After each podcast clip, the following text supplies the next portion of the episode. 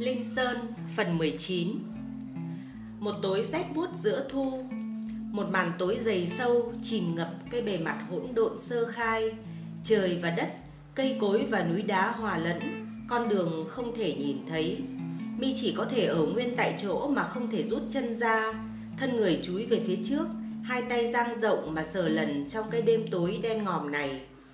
Mi nghe thấy tiếng động đậy nhưng không phải là gió mà chính là màn tối trong đó, chẳng có gì, chẳng có trên, chẳng có dưới, chẳng có trái, có phải, chẳng có xa, có gần, chẳng một trật tự nhất định nào. Mi hòa trộn hoàn toàn vào trong cái hỗn mang ấy. Mi chỉ biết thân hình mi có một đường viền, nhưng ngay cả cái đường viền ấy cũng đang dần nhạt nhòa đi trong tâm tưởng mi. Một ánh sáng dâng lên trong mi, như đốm lửa cô đơn của một ngọn nến trong màn đêm tối. Lửa đó tỏa ra ánh sáng nhưng không mang nhiệt một ánh sáng băng giá đang tràn ra qua cơ thể mi, trào ra khỏi đường viền cơ thể, những đường viền mà mi bảo tồn trong tâm tưởng. Hai tay mi quặp lại để giữ gìn ngọn lửa ấy. Cái ý thức lạnh băng và thấu suốt, mi cần cái cảm giác ấy. Mi gắng bảo vệ nó. Trước mặt mi hiện ra mặt hồ yên tĩnh và ở bên kia, các lùm cây dựng lên.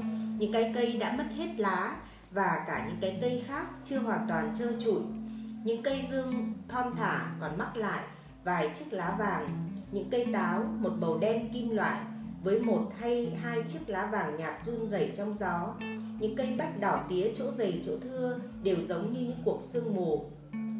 Ở mặt hồ, không một gợn sóng, chỉ là những ánh phản chiếu ngược với những nét màu sắc phong phú biến đổi trên nhiều tầng cấp độ, từ đỏ thẫm đến đỏ tía, da cam, vàng dịu, xanh ngắt, xám nguyệt bạch.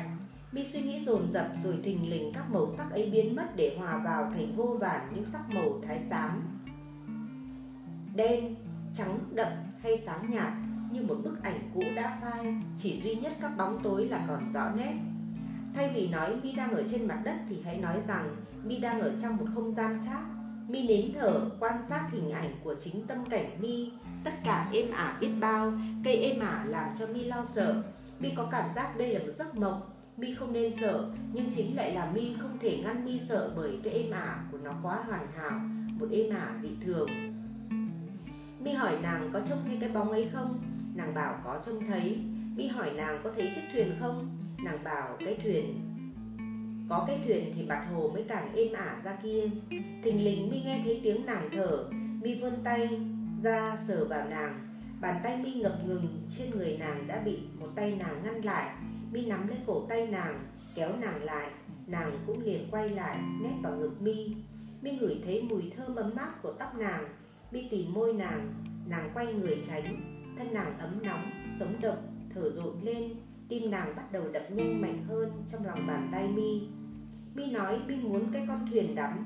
Nàng nói thì thân thuyền đã đầy nước rồi mà. Mi dịch nàng ra đi vào thân người ẩm ướt của nàng. Nàng đã biết sẽ là như thế. Nàng thở dài và tức thì người nàng trùng xuống. Mất hết gân cốt. Mi muốn nàng nói nàng là một con cá. Không. Mi muốn nàng nói nàng tự do. À không. Mi muốn nói nàng đắm chìm. Muốn nàng quên tất cả. Nàng nói nàng sợ. Mi hỏi nàng sợ gì? Nàng bảo nàng không biết nói ra thế nào. Nàng nói lại sợ nàng đi nàng nàng lại nói nàng sợ đêm tối nàng sợ đắm chìm. Sau đó là những má nóng bỏng và những lưỡi lửa nhảy nhót lập tức bị bóng đêm nuốt chửng. Những thân người xoắn lại, nàng bảo mi nhẹ nhẹ một tí.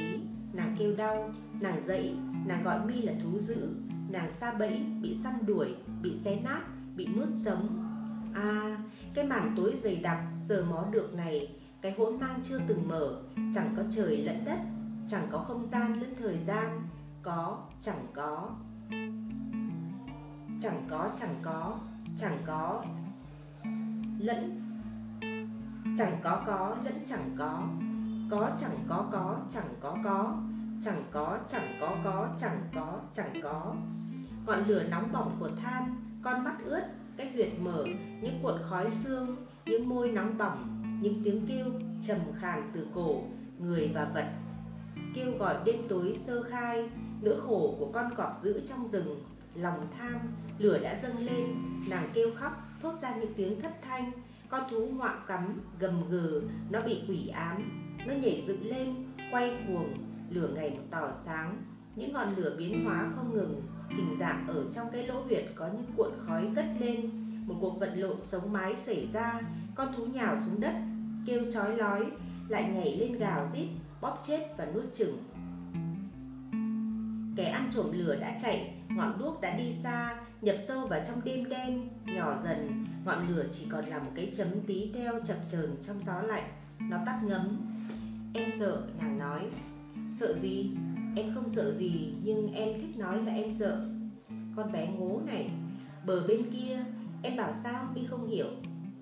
Em yêu anh không? Em không biết. Em ghét anh không? Em không biết.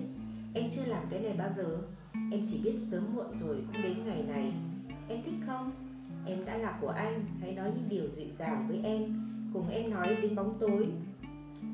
Bàn cổ vung lưỡi búa mở trời, đừng nói bàn cổ. Kể cái gì đây? Kể cái thuyền kia. Một cái thuyền con sắp đắm. Người ta tưởng nó sắp đắm, nhưng nó không, nhưng nó đắm không được. Cuối cùng nó có đắm không? Em không biết. Em đúng là một đứa trẻ. Kể chuyện cho em đi. Sau đại hồng thủy giữa trời và đất sẽ chỉ còn lại một cái thuyền con. Trên thuyền chỉ có hai anh em, một trai, một gái. Chúng không chịu được nữa cảnh cô đơn. Chúng ôm chặt lấy nhau. Chỉ có thân xác kẻ kia mới là có thật, mới chứng nhận được cho sự tồn tại của kẻ này. Anh yêu em. Cô gái đã bị con rắn quyến rũ. Con rắn là đứa anh trai.